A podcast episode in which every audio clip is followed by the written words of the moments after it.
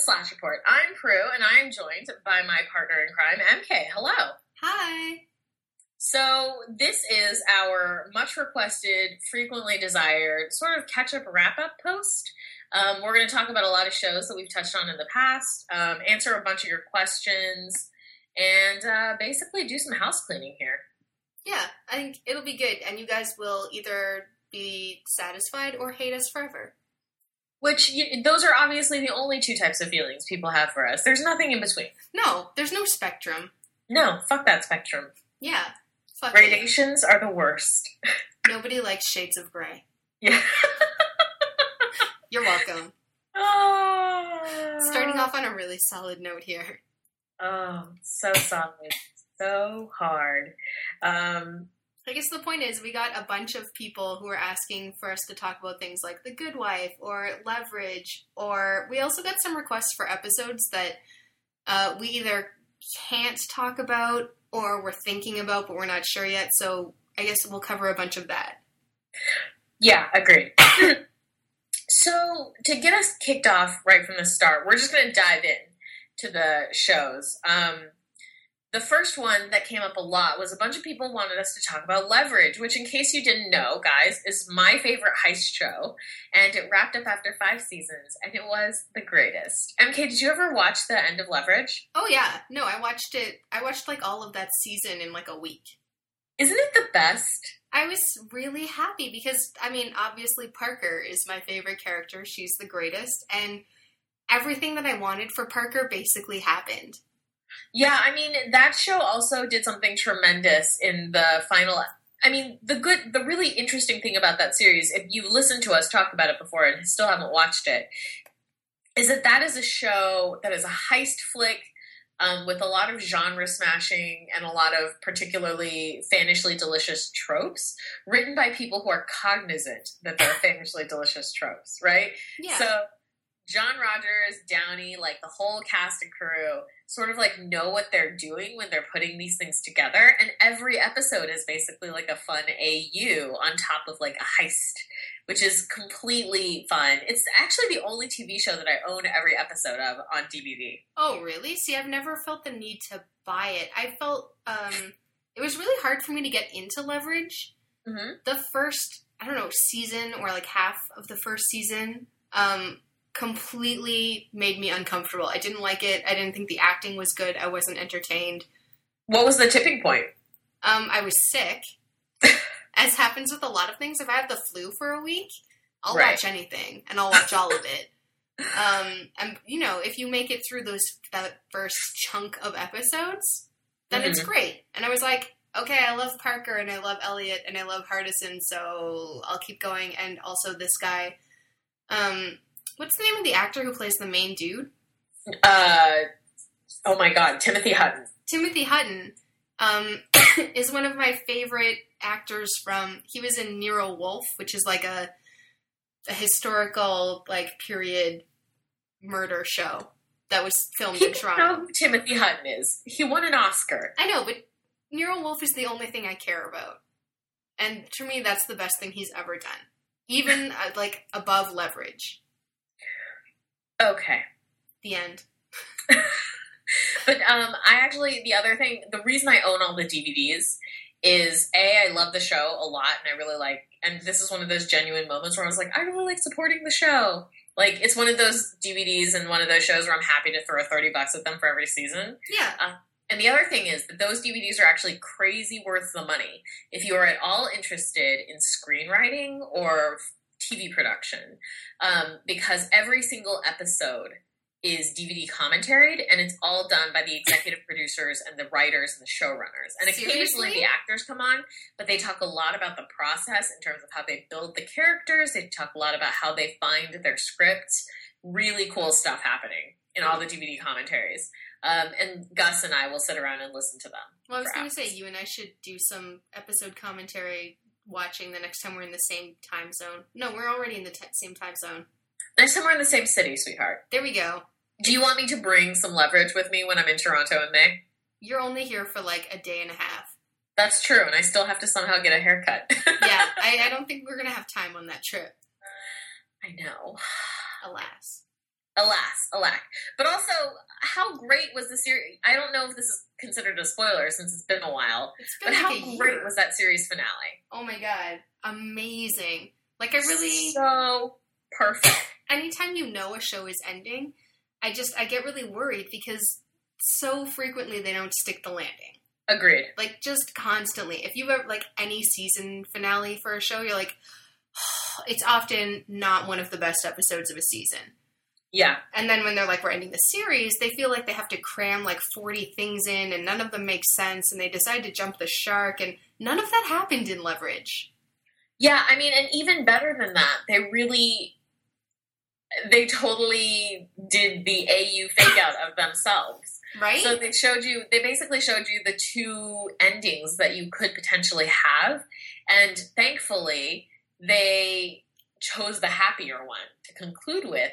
But they also gave us like total spoilers for the ending. The first fake out is that everyone dies, that basically their last heist goes horribly wrong, and that Elliot gets shot, um, Hardison gets shot, and Parker is horribly injured. And the three of them are basically curled together, holding each other's hands in like a circle, like in the back of a van, and they all bleed out and die in each other's arms, essentially. it was horrifying. It was horrible. Like I wept like a baby, but uh, it was just. It was also sort of like, oh my god! Like if it, if you were going to choose the bad ending, this is the bad ending I would have wanted because then Sophie and Nate drive the van off of a fucking bridge, right? Like let's ride the other die together. But then like. And then, thank God, while my tears were still streaming, they showed us what actually happened, which is that they like fucking faked their deaths or whatever. And it was just a delight. And it, to me at least, I feel like they canonized the Parker Elliot Hardison um, relationship at the end of the series. Like, yeah. yeah, that was totally my read on it. Yeah, I think it was meant to be everyone's read on it, right? Like the three of them are just now like a happy three cornered, you know, relationship configuration of one type or another. Like, who the fuck knows how any of them fit into that? But as long as they're happy, great. I think Good the magic of that is like Parker is like it works. Hardison is like whatever makes Parker happy. And Elliot's like I I don't know. I guess I'm just here. Yeah, I feel like I feel like Elliot is there because um despite Hardison and Parker's many competencies, they're total failures. Yeah, And they really need someone to sort of like herd them around like an angry sheepdog. and that is like exactly what Elliot is. Yeah, if he and, like, his spirit animal is an angry sheepdog. right. And like, let's not lie, it's Chris Kane, and I desperately want to have sex with that. So like, if I were Parker and Hardison had access to it, like, Uh, just brother up, man. Like, I can do this for you. I'm pretty Chris sure that Kane is Chris Kane is like one of my worst, most unrelenting dumb crushes. Like that man has a beautiful, beautiful voice. Like I actually unironically love his music. no. he fucking designs lingerie. Like I ah. Do you I know that he like didn't know how to skate or something before that hockey episode? He was like, I guess I'm going to learn how to skate and play hockey for this episode. And he did because Yeah. it's Chris fucking Kane. Yeah. And he was like, "Oh, I found a puppy on set. We're gonna write it in and adopt it." And I was just like, "I hate you. You're the greatest. He is he's so wonderful. Why is he so great?" Oh, I don't know. That man is just like breaking hearts just by existing. it's so true. Like, if you haven't watched Leverage, I'm gonna say that Chris Kane, and like because you don't know how great Parker is yet because you haven't watched it, but like Chris Kane number one, and then you're gonna get in there and you're gonna be like, "Fuck, I love Parker so much." And then you're gonna be like, I love Hardison so much. Hardison love- is a delight. I love Sophie and her weird character so much. I love that like the guest stars. Yeah, I love Nate's descending spirals into like alcoholism and how he's more pleasant when he's drunk. Actually, But it's Um, like a what bad else do I love on that stupid fucking show? Anything involving like Elliot cooking is so great. What's his face? Who is from Doctor Who and Supernatural? You know, the angry like insurance dude. Oh, uh, Mark Sheppard. There we go. Mark Sheppard is amazing in Leverage. Yeah, but to be fair, I feel like Mark Sheppard is in everything now. so- Yeah, but I mean, if you want like some more of him, yeah, there's a place definitely. If you you want some more Sheppard action to go with your angry sheepdog, check out some leverage. Why? But yeah, that was that was the wrap up. You know, like bon voyage, leverage. It was a great was a great run. It was nice knowing you. Yeah, it was great.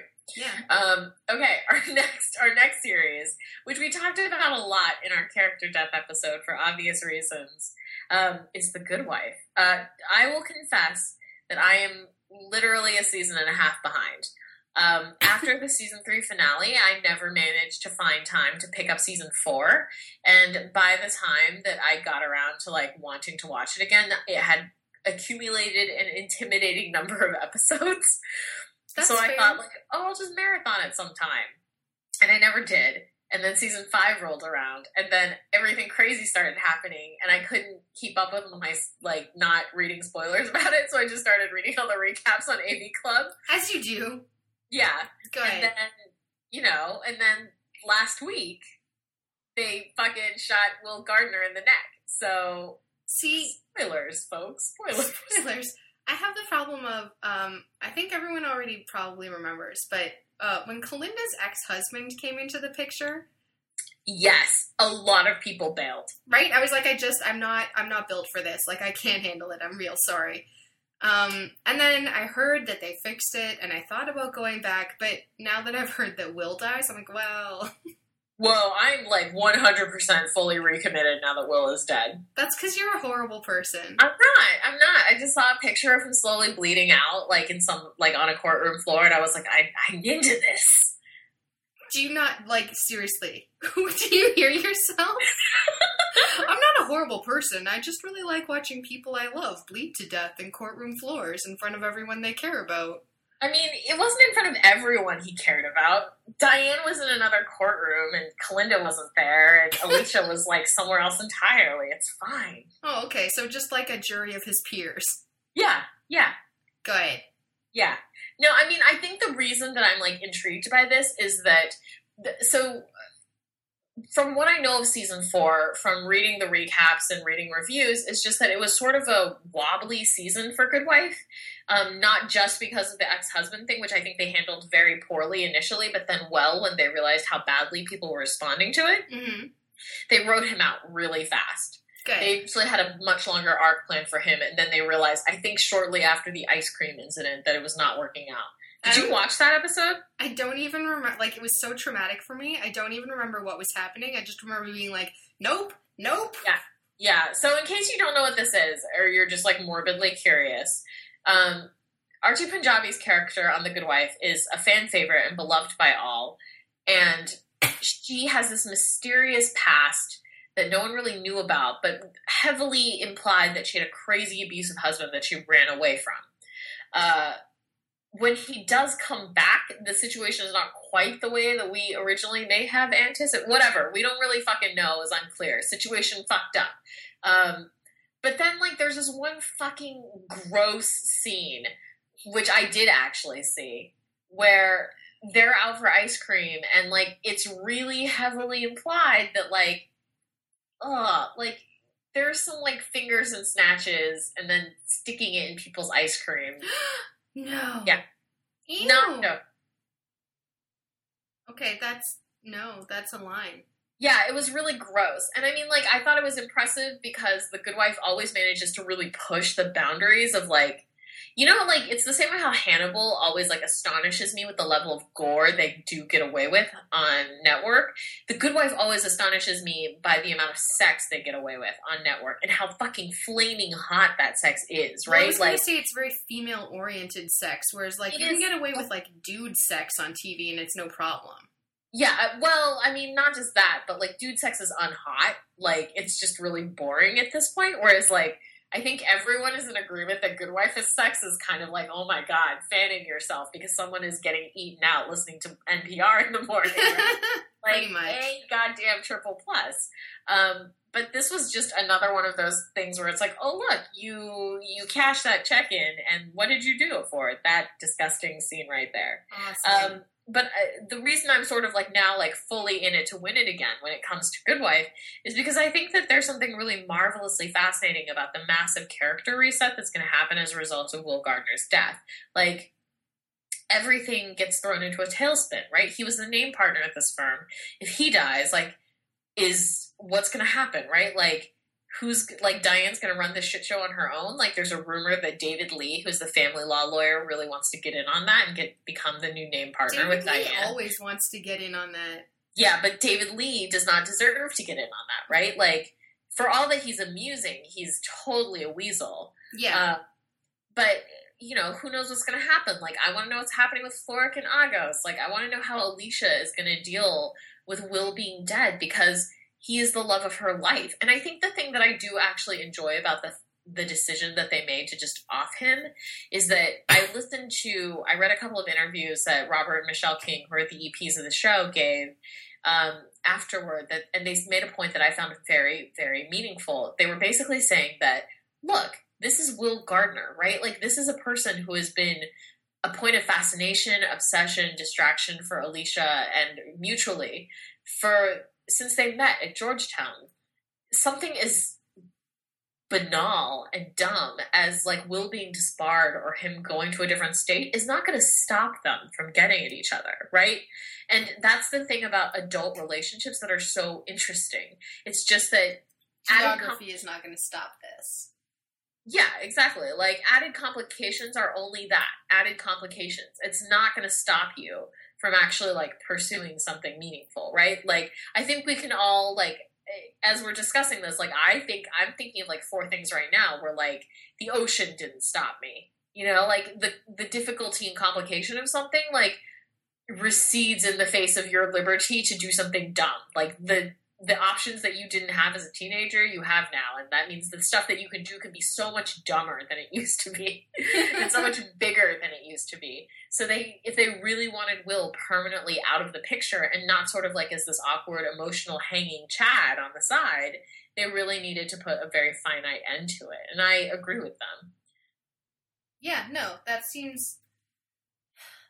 I mean, yeah. Sorry, there's nothing I can add to that. You've summarized it perfectly. Yeah. Plus, I'm like super into people dying and everyone being miserable, so Yeah, you're evil. it was like triple good for me. Good. Let's move on. All right, let's do one that you can talk about. Hawaii Five oh O. MK. What what's happening on that garbage dump? I just want you to know it's still a garbage dump. okay, good. I'm I, still- was so, I was so worried that they had stopped being a garbage dump. No, no, it's still garbage. I mean, I'm watching it, but that's not really a recommendation. But what's actually happened? I feel like it's it's been legitimately like three seasons since I've interacted with that show in any meaningful capacity. Yeah, that's fair. So obviously, a bunch of shit happened between Danny and his ex-wife. They were on again, off again. She cheated with him on her husband, and then got pregnant by her husband. And Danny thought it was his, and then it turned out to not be his, and you know, a bunch of soap opera crap. Um, but the real point of the story is the like highlights for people. Um, the highlights. You're gonna like this. It's great. Uh, is that Danny like really fought back for like to keep Grace on the island when uh, Rachel and Stan decided to move back to the mainland, Mm-hmm. and it looks like he won. Like I believe he won. So Grace is still on the island with him. Steve like goes to the custody hearing with him, like in full. It was either a suit or a dress uniform, and either way, they looked super married, and it was amazing. Okay. Because like Steve basically like interrupts everything and is like, Danny is the greatest man I've ever known and like the greatest father and it's just like, so you're banging, right? Like you, you've got to be banging this dude. Um, there's a bunch of stupid stuff with ladies, but um, Steve's sister is back and she got a baby, and now sometimes Steve has to carry that baby around with him while fighting crime. Wait, wait, wait. When you say she got a baby, like, did she grow one inside of herself, or did she like just thieve one from the local pet store? I believe she adopted it, but I can't remember if she was pregnant and didn't tell anyone or if she like legally adopted that baby. But like let's just say she got a baby. Why would she adopt? So she adopted a baby on her own. Why is Steve looking after it? Well, because she came back to the island and she was like, uh, P.S. I have to go like run some errands. Can you hold on to this baby? And he was like, and then she was gone and he didn't even know it was his nephew. Um, but she came back like later that day and explained shit. But you know, she's a single mom and you know, I'm so pleased that both of those kids are equally emotionally fucked. Like, just so incapable of completing a sentence that requires them to express a feeling word. Well, I think the greatest thing about this is that Mary is kind of like grown up incompetent, right? Like she's that person that you're like you're going to be late to this party and you're going to forget or like go to the wrong restaurant and I can't trust you to like do your taxes on time and like she's that person, right? Right. she's slightly better with feelings than Steve is. Um, and Steve is like emotionally incompetent, but will definitely be there on time at the right restaurant like 10 minutes early with a reservation. Like, get that shit done. So when she shows up with a baby, he's like, this is the worst thing that could possibly happen. Like, you are, you should not be allowed to have a baby.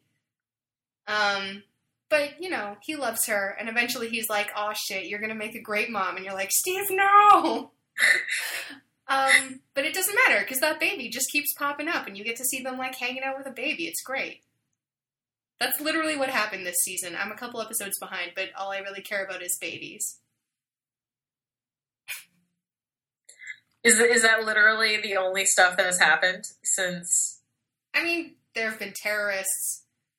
There was like a bunch of stupid shit where Danny is maybe. I mean, the last episode I saw was really dumb and involved Danny like falling in love with a lady without knowing her name after meeting her for like two minutes at a gas station. And Wait, obviously, he- she's like isn't he dating someone? Wasn't he dating someone? Uh, he was, and she had to travel away or something. She came back, and then she got offered a job that was like off Hawaii or something. And he was like, uh, "I'm breaking up with you because I can't leave Hawaii. I like just got custody of my daughter here, and whatever." He like dumps her, and like two episodes later, falls in love with a stranger half his age. Oh, can I tell you something that I just saw today and I saw and I laughed? Please do. So apparently, the woman who plays Kat, Yeah. his Steve's girlfriend, is leaving the show. What? She like just became main cast. She's leaving the show. amazing uh, because they've been getting really serious lately, and they like yeah, I mean, and the thing is that if you read like the TV line report about her leaving the show, they say that there's going to be like some exciting, like tense stuff happening, and I'm like, are they killing her? They're probably killing her. Let's be real. that was like my initial. I was just like, oh god, is Kat dying? Like that's kind of the only way this could go, right? She's been doing some like badass crime fighting, getting into dangerous situations. So maybe they've been building up to it, and I just like did not clue in. Good times. I mean, you get a little more Max this season. I love Max. You know, Masi Oka. oh, that guy. Okay, Yeah. sure.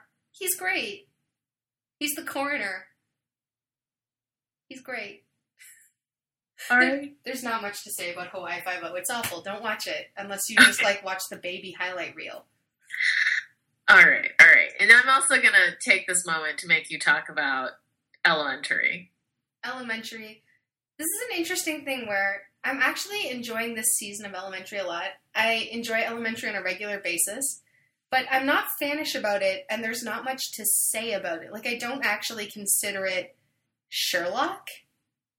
Like to me, it's not really Arthur Conan Doyle. It's a procedural that I like watching that has some overlap with the Doyle canon. Right. Um, I love it because of stuff like Joan just keeps getting progressively better. The way they handle like lady stuff is usually pretty awesome. I love that Moriarty is also a lady. Like I love a lot I'm of the the story. in the world who hated that. I know, I know you are. Um, like it's consistently good. It's consistently solid. I like watching it. It's fun. The the cases are interesting. I can only solve them like half the time, but it, I wouldn't go looking for fan fiction. You know, Yeah. it doesn't excite me. I enjoy it. I watch Yeah, it like a norm. like, Even, I mean, I'm obviously like, I'm obviously an outlier in the sense that I find that show really boring. Like, if I'm cleaning my apartment and I need something on in the background, like, I'll have it on. But it's like, it's not on my DVR anymore. I have no idea what's happening in the series, and I don't feel a loss as a result of it. Um, but from everything that I read, like people who enjoy the show really like the execution, and you know they find it to be a much more palatable version of the Conan Doyle verse than some of the other adaptations. So I guess that's good. yeah, that's fair. Um, can I tell you a hilarious thing that ties in here? Sure, In the long history of you and my dad must never meet, right. literally this week at lunch. He was like, I watched some Sherlock on TV this week and it was incredibly boring. And I was like, was he kind of like receding hairline and short hair, or did he have like big, floppy, dark hair? And he was like receding hairline. I'm like, yeah, that's elementary. Ah, he and I could talk about investing. Like seriously, you guys could sit down and have a really boring conversation, and I would just sit there like eating my eggs, being like, "Dear God, what have I done?" Well, at the end of it, he would have sold you to me in some sort of marital agreement, so you should probably pay attention. Well, I mean, if I benefit financially, that might be okay. MK, you can't just. Okay, we'll have to talk about this offline because you cannot think it's okay to be sold into a. Ugh. Next fandom we're talking about is Person of Interest, which I'll admit that I basically. So I had been catching up with this season. Um, the show has been getting like progressively had been getting progressively darker and twistier and interesting and i like that. Like i actually did enjoy a lot of the interesting sort of um, speculative spy technology stuff that exists in person of interest.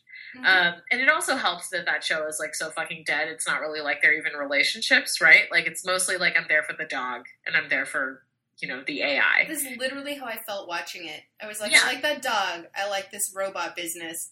I don't care about any of these people. yeah, the rest of it is like whatever. Rockstar Jesus over there is just the worst actor on television, probably. But Uh, but but it, as I was catching up, I was like still an episode or two behind. I read the spoilers and the episode ran. They killed Joss Carter, who is you know like who's a very important integral part of the show, and she like dies in John Reese's arms, and I was like, what the fuck? I just like when you told me that, I was like, but I don't understand because that doesn't make any sense. Yeah, I've no like, and to be fair, like I don't know the context around it. I don't know who killed her. All I know is that like she died, and it was terrible, and it made me so angry and sad that I was like, I don't want to watch this show anymore. Yeah, I was thinking. Okay, so generally when I watch Person of Interest, I have to watch it like all in one go because I don't have any urge to watch it. Yeah, so you kind of like bank it up, and then you just watch like six episodes. Yeah, I'm like, you know what I'm going to do today? I'm just going to watch TV, and it's going to be something that like maybe I care about, maybe I don't. Right. Um, but when I heard that, I was like, no, I think I'm good. I don't need to watch it if they're going to make like crazy decisions like that. Yeah, I'm done. Yeah, I think I'm winning this breakup. and by breakup, I mean like one night stand leftovers. Sure, sure. Uh, welcome to Night Vale. Welcome to Night Vale. Still solid. I will say that, like, I feel this season or this chunk of episodes because they don't really have seasons. Um, the plot points are progressing slower than I expected.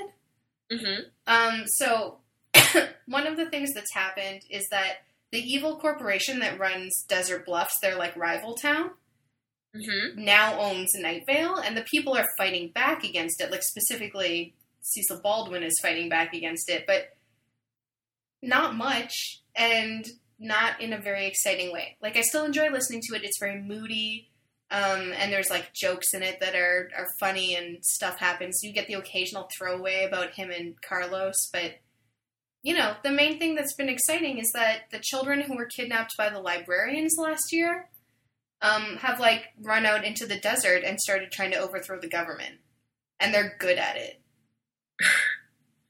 Good. I know that just sounds crazy to you because you don't listen to it, but Yeah, I was just like, okay. the summer reading program is serious business. Clearly. Tamika Flynn is a leader for all time.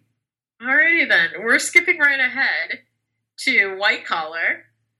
Okay, I tried watching White Collar this season. I was like, you know, it hasn't been that good lately, but maybe this season something really cool will happen. And instead, it's just like everything that, you know, one of the things I hate in TV shows, it's one of the things that like happens to Bones real fast and real hard, is where you start having this like uptick of character development. It's all making sense, they're like progressing, and then everyone backslides real hard Yeah. which is just lazy, sloppy writing. like, if you didn't want them to progress that fast, you should have paced it better. And backsliding like that just really it's like offensive to me when I see it happen. It's last season of Community, okay? Like it's bad. And this season of White Collar is like, oh, all of that trust that Peter and Neal built up, like all of the like communication, and nope, that's gone. Everything is just like a shitstorm again. And I was like, I can't, I can't watch you be this bad at living. Okay, I just I can't. I failed out real hard. Uh, and I have not been keeping up with it. Um, I, you know, like if we're really invested in knowing what happens in White Collar, I can always call my mom and she can tell me because she still watches it and loves it. She's Good. a fucking weirdo. Um, the only thing that I do know is that it's been canceled. Oh, So it has five more episodes. It has like an abbreviated, I think, sixth season to kind of wrap it shit up, which I think is probably for the best, right? I feel like now that they have like a very short time horizon, that they're going to like get their shit together.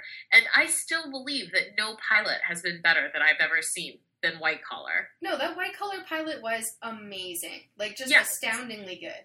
It was perfection. It was charming. It was witty. It was exactly everything that USA dramas should be and should aspire to be.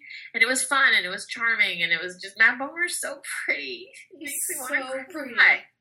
Um, so yeah, thank you for you know however many good seasons, and I will I will actually be tuning in for the last couple of episodes just because I want to see how they play this out. I will get spoilers from someone and then decide if I'm willing to to do that again. Yeah, It just went real bad, real hard. understood, understood. Um, Agents of Shield. Agents of Shield, I'm one episode behind, so I can't talk about like the, the most recent, but it really has been getting steadily better all the time. Yeah, The last episode I watched is the one where Lady Sif comes. she's great. I just love Lady Sif. Like she's just amazing. Well, also the fun part is that the underlying theme of that entire episode was just men are useless, Men which are I really enjoyed. I love that Sif is like straight up. She's like, well, obviously only a woman can defeat her because men have an inherent weakness. Yes, And she doesn't even have to say what it is. She's just like, come on. we all know. And then you see it in action. You're like, yeah, men are easy. Yeah, although there are a couple of moments from that episode that I found profoundly excellent. Number one was the uh was the scene where Coulson runs into Fitz and he's been sort of like Lorelei. Yeah. So he's he's like, they're locked up and Coulson's like, Oh, I see. Lorelei's and Fitz is like, Lorelei's amazing, isn't she? And he's just like, She's something. she sure is something. oh my gosh. And then as soon as he goes to find um, Skye and Simmons in the medical room, like, and Simmons tries to murder him with Yeah. a fucking fire extinguisher. So, I think the really interesting thread there is that, like, maybe the plot of that episode is basically men are useless except Coulson. yeah. And you don't know if that's, like, just that he's always been that awesome or if it's, I don't know, something that's happened to him over time. Well, also, I think that, like, this is one of those things where I'm like, he's like a 50 year old guy. Like, he is no longer, you know, to the extent that Fitz and Ward are. Hormonal. Yeah, he's not really being led around by his dick as much as he used to be. Although, I mean, again, male, so fundamentally flawed. male, but. I think this is the kind of thing where like, um, it's so weird, but like you know how like Sif respects him, and if Yeah. Sif respects him, then you know that like he's got his shit together. yeah, And I'm like, yeah, this He's- episode, men are dumb except Yeah. Coulson, who's still a plus. he, he's a good man, and I feel like the show. I mean, the show is interesting, right? Like I. I really enjoy it, but I'm also fully aware that the reason I really enjoy it is just because I really like Coulson and I really like Ming Na Wen and I really and increasingly really like all the other characters on it. But I also recognize that like as a as like a television show, it's really not great. Do you know what I mean? It's not great television, but yeah, I love some of the characters. I still don't particularly care about Ward. He's Yeah, better, but It's okay. Like the show is the show is okay. And if you enjoy like if you enjoy this product or this stuff, like yeah, it's it's a good it's a good piece of entertainment. But like if I don't know, I feel like if you're not in it for the characters, the plot is not gonna help you. Yeah, well, the episodes are not that strongly written. It's really the character notes that keep you going. Like, I love fuck is the female scientist Simmons? Yes. You can see like I don't know their names. Some of them. Like, I'm like that one. I like her. She's great. Yeah. It's fine. I enjoy it. It's fun. Uh, I would not call it smart television or. It's television I can watch and just turn my brain off. Yeah, and there are moments of really there are really lovely character moments, but it's primarily going to be helmed by like if Ming Na is in the scene or if Clark Gregg is Coulson. in the scene. Like Yeah. the the other guys are like nice, but they're not like they're not super super versatile. And frankly, the entire the trappings of the show feel very oddly plasticky. Like it, the world doesn't have a lot of concrete depth, which is really weird because they're building on the larger Marvel universe, which for all of its larger flaws, like is huge and big and deep enough that you can use it as like a real world. Yeah. And yet they decided to pull this little slice out that is just like weirdly like I feel I like I this looks like a set, guys. Like I don't feel like you're actually living in the universe, if that makes any sense. No, it totally makes sense. It's um, it's like there's no depth to it. Yeah, It's hundred percent agreed. just like a strange sensation of like, like when you're at the theater and you just become really aware that you're at the theater. Yeah, it's it's also this weird thing that I like. I I noticed this happening um, all throughout the series, but I sort of like finally put my thumb on it. What was bothering me about it is that throughout the movies, they've because Shield is such like a background element in the films, they've had the benefit of being like very mysterious, like very ill defined, and very like unmarked black suits and unmarked black vans. And now that we're sort of like honed in on Shield, it's like the show a either doesn't trust the viewers enough to understand what Shield is without slapping the insignia all over everything and making the whole organization seem like sort of neutering it, right? Like it doesn't feel as dangerous as it did before the show started because you have to like get into it and you like meet quirky people and go to the Shield Academy and like all of these are things that I like, but it's lost a lot of its edge because you wanted to pull back and do the reveal, and the only times you ever get the implication that like the this this organization is dark, this organization is like the equivalent of the morally inexcusable organizations that work in the background of the Bourne universe, right? yeah, but you you lost a lot of that, except in certain scenes where like Coulson is turning it on, or Ming Na Wen is turning it on, or like Han- Agent Hand is turning it on, right? Like you you just lose a lot of the mystique of it, and I feel like the show because it's like an ABC show, because it's on like a Disney owned property, because it is trying to appeal to a broader audience the same way that the Avengers did, and it doesn't want to be as dark because it's not a feature film it's losing a lot of its edge and as a result of that it is suffering a little because what we wanted shield to be is not what they are giving us There's also the thing where this is going to sound so dumb. Um, you get to see some of the administrivia of Shield, E and it's almost too humanizing. yeah Like I'm like, yeah, they work in the same kind of shitty office that like I do. They have to do this form and that form, and like, oh god, the red tape. Yeah I just the idea of Shield in the movies is that they're above red tape most of the time, right? They're like, uh, we're going in there with guns. We'll see you later.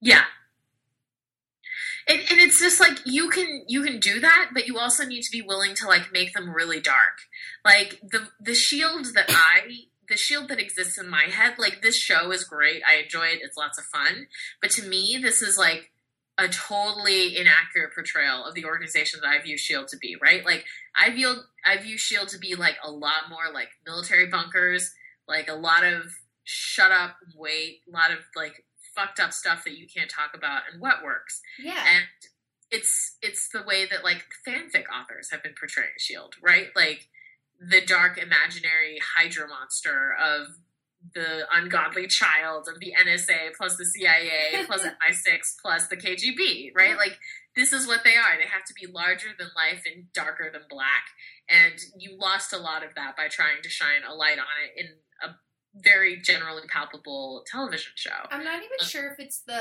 I think you hit the nail on the head earlier when you were like, it's Disney, it's ABC. Yeah. And I love Disney. I don't like ABC, but anytime you have anything on ABC, it becomes a family show. And Well, I mean, like, I don't.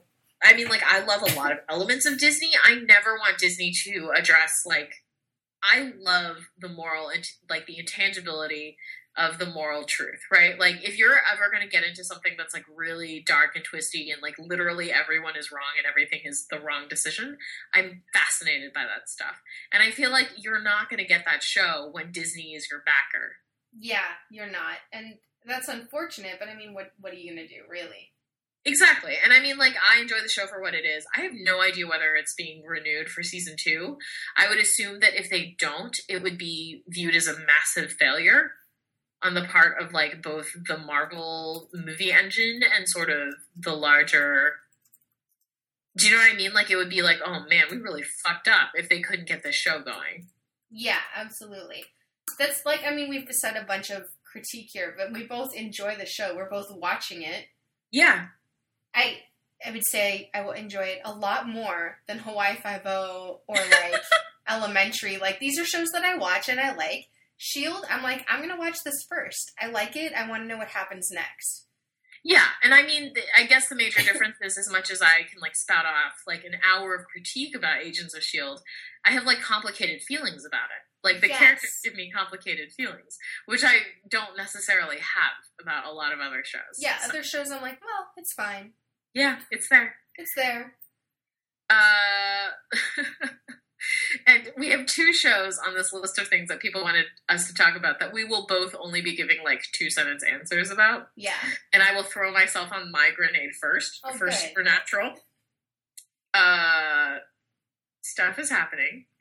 Sam is back to being just Sam instead of Sam carrying an angel who is hiding the fact that he is in Sam from Sam and then blackmailing Dean. I'm sorry, that happened? Yeah, and the the great thing about this that Waldorf and I kept talking about is that like I really like Jared Padalecki as like a large, oversized human. He seems like a pretty cool dude and loves his kids and likes dogs and who doesn't like people who love kids and like dogs, right? Sure. He is not a good enough actor to pull that off.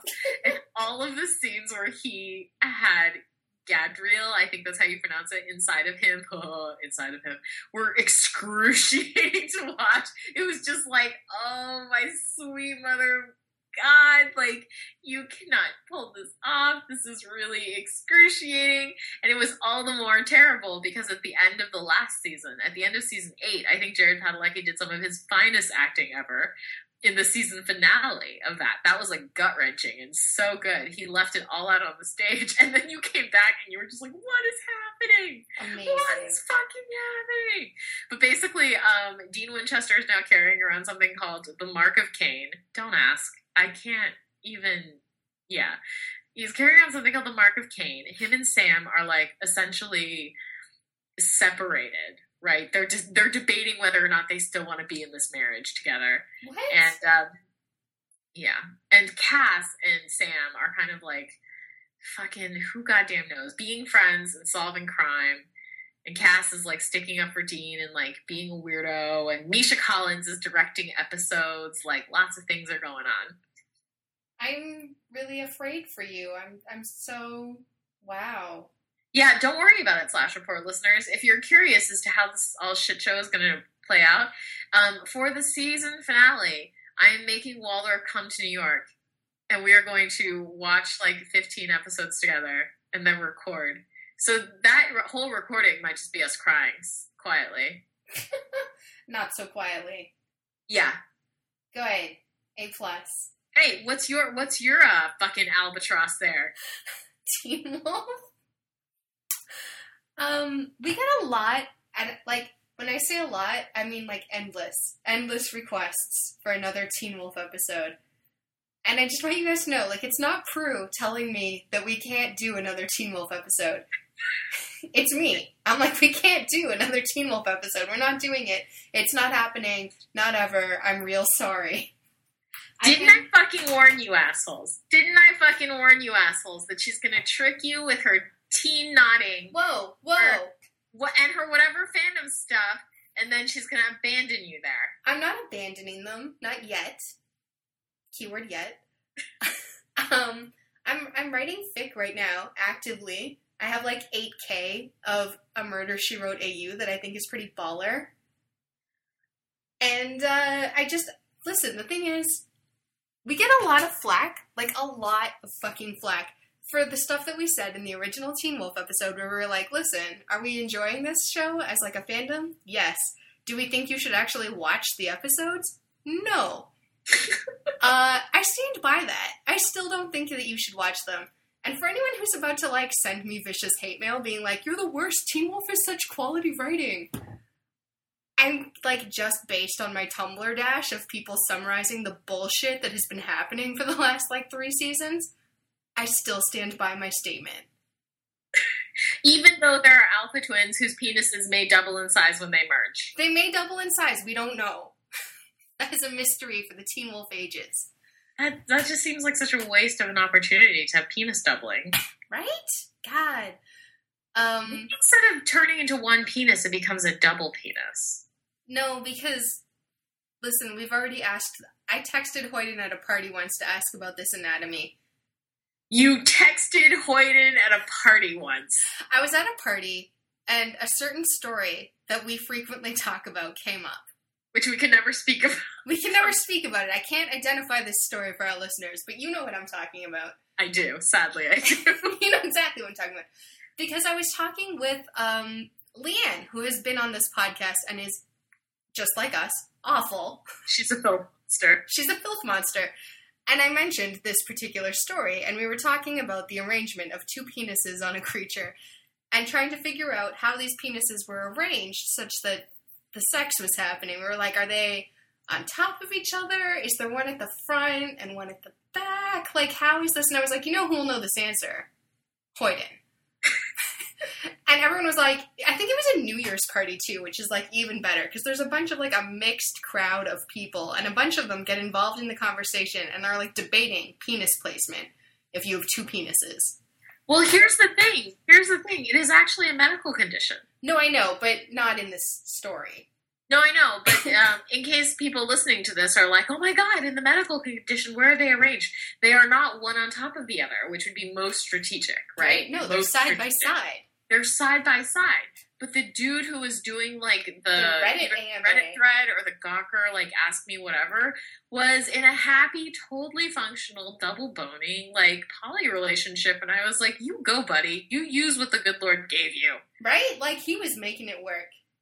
Those were normal looking penises too. They were surprisingly normal. He just had two of them. This is one of those things where, like, I got the link at work and I was like, I have to open this on my phone in a corner where no one can look over my shoulder because I just really need to know about these penises. I have to see. Like literally, I think the minute I saw that link, I was like, "Excuse me, I have to run to the ladies." Yeah, like, like, I'll be it right back. immediately. And my only question was: A, are they normal sized?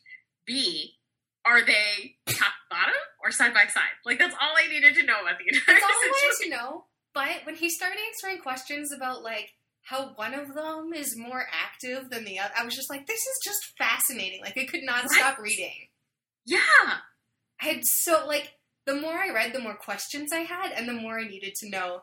And I left that post satisfied. Like I was Yeah. like, I feel like I've learned a lot about this double penis situation. I have. I left that post as satisfied as someone would be if you had boned a dude with two dicks, Yeah, one of which is more active than the other. one of which is more active and responsive than the other. But the point is, I was at a New Year's Eve party.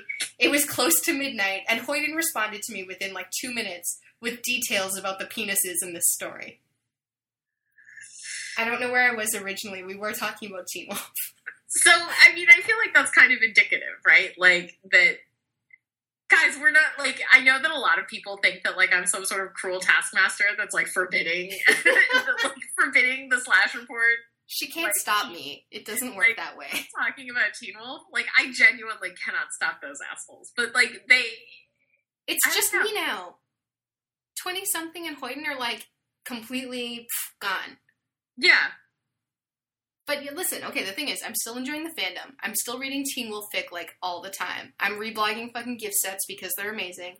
I just only care about the fandom, not the canon. And so I will like almost never have anything to say about Teen Wolf because like all I know comes from my Tumblr dash, which is I think we can all like agree. Uh, biased, but I know, shocker. But like from what I've seen, Jeff Davis is pulling some real Jeff Davis, and it's getting all shitty up in there. So maybe it's time to bail and just stick with like your beautiful fanish world. Yeah. Nothing wrong with that. No, there's no shame in it. Yeah. You like this is why we have fandom. Do the Yeah. thing that makes you happy. Don't stick around for something that's just going to make you upset. Yeah. I guess we can move on to the list of shit that we either can't talk about or we might talk about, or really, I'm just going to say that this is the short list for why don't you send us a fandom safari because we don't know enough. Yeah, basically. Um, I mean, the top of that list is Suits, which both of us watched pretty faithfully for the beginning. But then I, I have to admit, um, I, I think it was the end of the second season that I, I really felt that show. Uh, what the fuck happened? Like, it was just people standing around yelling, God damn it, at each other. And Harvey was always portrayed as someone who was willing to push the envelope in order to win, but he went from someone who still had like a core of something that I was, you know, interested in to someone that was very unpleasant for me to look at. And I kind of just like moonwalked out of that room. Yeah, well, there's that, and I think like the thing with suits for me is the premise is sure like ridiculous, but this is how Mike gets the job, and they have to keep it a secret. But the whole Harvard business needed to be resolved in one season and then basically never brought up again. Right. And instead, it was like, from what I hear, it's still fucking going. And Yeah. I'm like, you can't, you're really beating a dead horse here. Like, come on. I don't know. I, just- I feel like they went really off the rails. At least I felt that way at the end of season two, and it just turned me off so hard Yeah. from watching the show. no, that show is dead to me. Okay. um, Once Upon a Time is another one that I watched pretty faithfully for a while and then just completely lost the thread because it went full bore crazy in a way that I just couldn't even handle. This is one of Uh, those things where I'm always really interested in the premise of an ABC show. And then when I actually watch it, I hate it. Like, I really tried to watch this show and I could not stand it. I mean, I I liked it at the beginning, and then it just got weird, and now it's even weirder. And then I think um, Marilyn was explaining to me a little bit of what's currently happening, and it made me want to like punch myself in the face. So Good. Not not watching anymore. Um, American Horror Story. I have no idea what this is about. I generally don't watch horror because I'm a big baby and I can't handle it. There's been some interesting stuff about it on Tumblr, but like I literally have no idea what this show is about other than Zachary Quinto is gay in it. Zachary Quinto was gay. In it. So the premise of American Horror Story is that it's um, it's basically every season is its own self-contained uh, mini mini series, and they're all like high concept horror stories. Um, and the first season was about, I think, an asylum, and the second season was about. Oh, I'm sorry, that's wrong. The first season was about the haunted house with Dylan McDermott and Connie Britton, and I think the second. Se- okay, I officially don't know. I can't keep track because I don't watch the series. But every every uh, every season is its own self-contained horror show miniseries. Okay. Um, and I, I've heard really good things about it, but again, it's not really my cup of tea. The closest to horror that I really like to go to is serial killer stuff, which is more psychological horror than actual Yeah. horror. Um, yeah, so it's not it's not a show that I've watched, and and I think that kind of goes into the next series of things, which are all things that we don't watch, which include Masters of Sex, Yeah. Shameless, Looking, Enlisted, um, the HBO war fandom shows. Someone asked us about that, which like I'm not allowed to watch any movies or television shows about World War II because one time my parents watched saw me watching the opening minutes of Saving Private Ryan and I was crying so hard I started having sort of an asthma attack and I was sent from the room like a child. I was 18 years old and sent me to my room. They were like, "You cannot watch this. Get the fuck out of here!" and sent me to my room. And uh, I I can't watch that stuff. Like I'm a total, I'm a giant open wound about that stuff. Like I cannot handle it. So, do you know what I find really interesting about this is you and I both like just don't watch war stuff, but for completely opposite reasons. Um, I find war stuff incredibly boring, and because I have zero feelings about it, I don't sympathize with anyone in the show, even Right. if like it's like really sympathetic. I'm like, nope. Hope you die in a ditch. Like zero feelings. I become the worst asshole. Yeah, clearly. Yeah, and it doesn't even matter what side people are on. I'm just like, no, I don't care. Enjoy your death. I can't do it. I'm I'm such a fucking like yeah. So in high school during um during like our well during AP Euro and a number of other classes that went deeply into World War II and World War One, like I was a fucking train wreck. I'm pretty sure some people thought I was like very dangerously clinically depressed because I kept wandering around the halls like swollen faced from crying because they kept showing us like videos or movies or whatever. And I would just like the minute it started, the minute it got dark, it would be like, No Your parents should have written you a note to excuse you from that. Oh my god, my parents have never written me a note to excuse me from anything. Like my my father and mother's like entire like educational and child rearing philosophy is like, I'm not helping you with that. I will say, uh, my family was like, on the one hand, they were like, as long as you try your hardest and like put in all your effort, that's all that matters. And at the same time, like one time I was violently ill with stomach flu. Like I woke up, I could not stop puking. I could barely stand, like just awful. And my mom was like, get your ass out of bed. You're going to school. Yeah. I was that kid who they were like, uh, there's like five meters of snow outside, and my mom was like, buses are canceled, but your school is open. Guess where you're going? I was like, I'm gonna be the only kid at school again. She still wanted you out of the house, hon. Yeah, probably. Yeah. Let's But, not like, let's not lie to ourselves Here's here. the thing: I'm self-entertaining. You could literally just leave me in a room with a book and/or the internet, and I would have been like, "What? It's dinner time!" Like, Well, maybe she maybe she needed to do some sort of witchcraft or sorcery, and you would have like gotten in the way of her mojo. no, you have to remember, my mom is the one who is, um, she has feelings and stuff. Oh, right. I forgot. Anyways, moving right along. Moving along. Um, things that I feel that we are probably not equipped to really talk about well include webcomics, which of which Homestuck fall to as a subcategory. Neither MK or I know fucking anything about Homestuck. neither of us knows anything about Homestuck, um, and Homestuck is not something I'm interested in getting into. Of the two of us, I read the most webcomics, by which I mean I read webcomics. Yeah. Um, I still read Penny Arcade. Uh, I read a deaf comic that is actually about like a deaf family, and it's kind of newspaper style. Cool. Um, Bad Machinery, which is uh, the sequel to. I forget what that comic is called. Suffice to say, if you know Bad Machinery, you know the other one. It's great. Scary go round. Scary Go Round, thank you. Uh, John Allison. John Allison is great. Uh, Sinfest, which has been running like literally since I was a child. I do not know how that man updates every single day. I don't fucking know. He has a deal with the devil. He, I really think he does, because like, I can't imagine doing a comic every day for. It's been at least twenty years. Like I've been reading this shit for twenty years. Um, and on Sunday it's full color. Like what? What? What is happening? I don't know. Um, and the last one is Cucumber Quest. Okay. Cucumber Quest is adorable, beautiful, full color, and got so popular so fast that the lady was like, I think I'm gonna do a Kickstarter to like maybe get a print book of this, and got like a jillion times her requested amount. Like she's just rolling in money. Good. Yeah, it's excellent. Um, okay, so that's webcomics and Homestuck.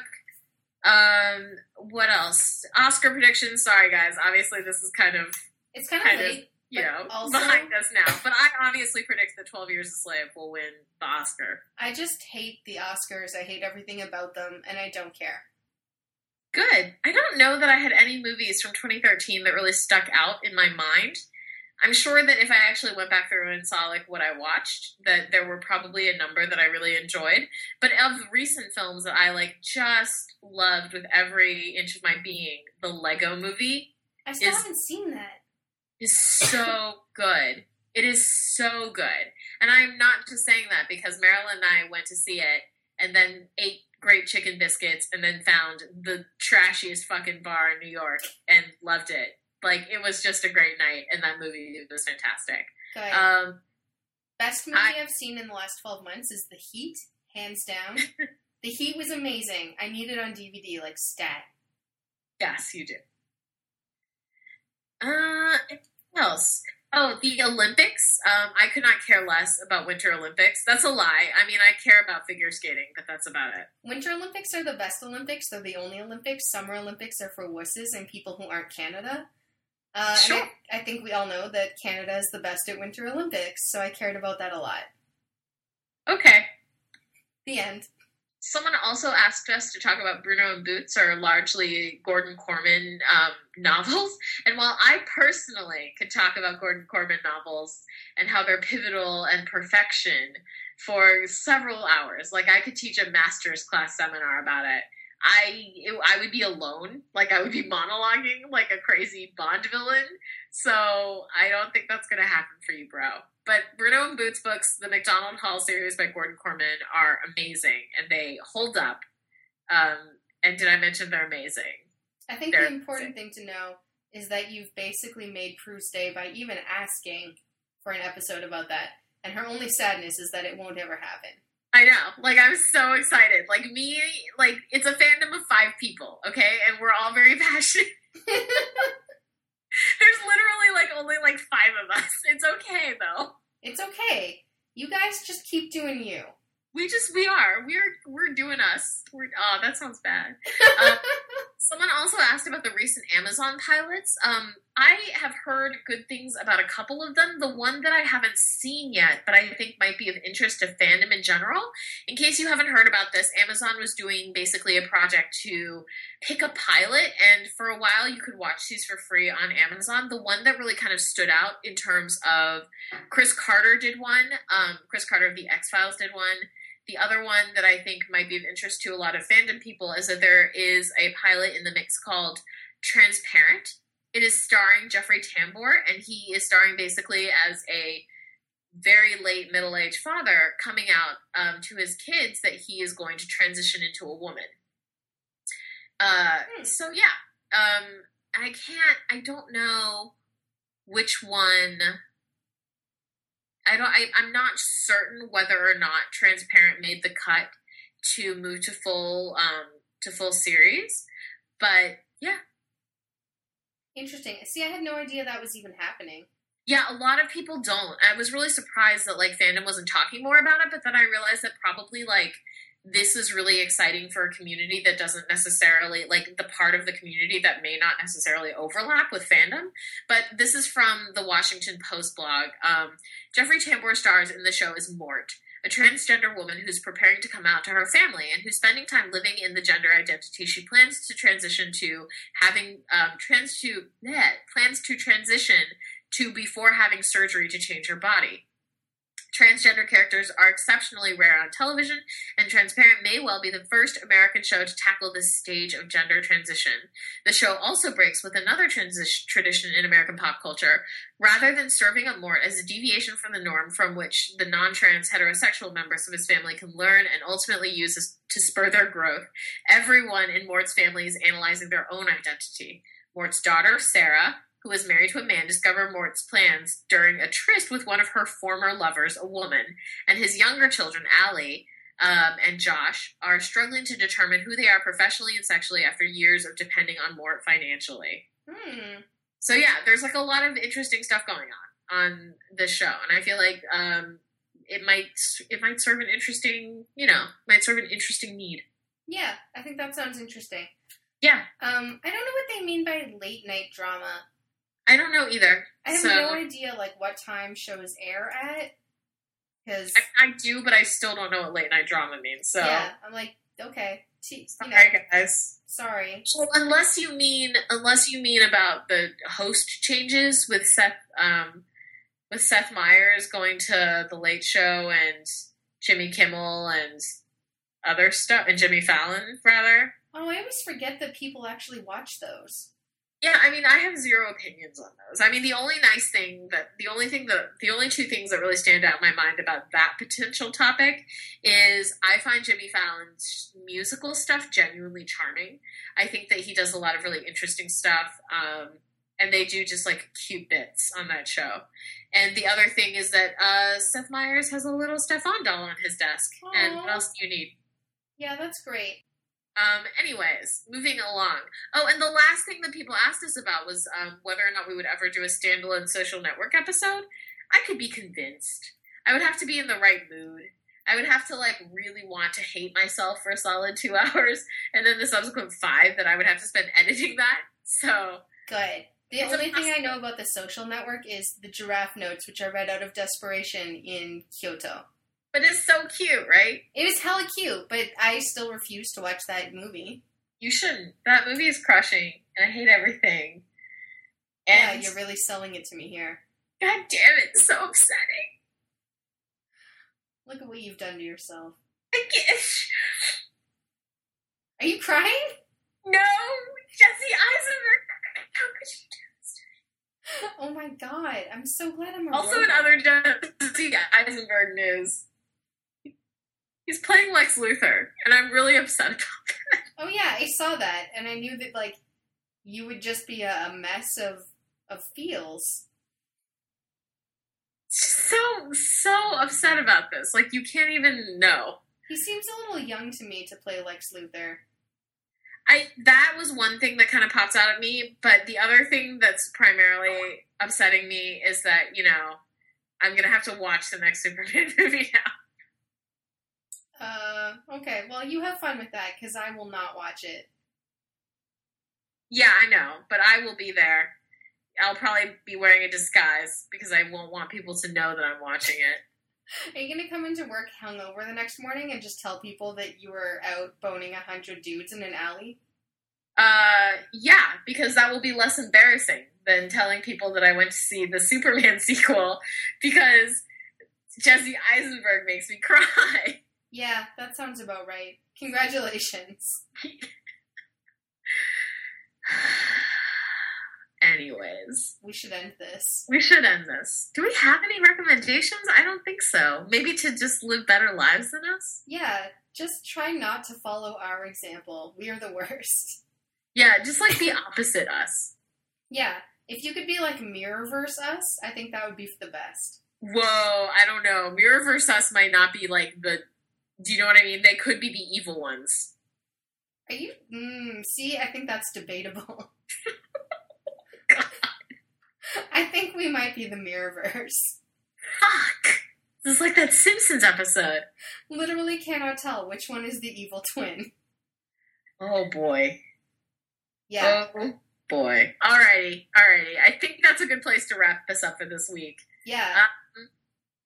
And if you miss us during the week for reasons inexplicable, you can find us on Twitter at, at slash report or on Tumblr at slash report, even though we don't post anything there. Uh, and that all does it for us. We'll catch you on the flip side. Yeah. Bye.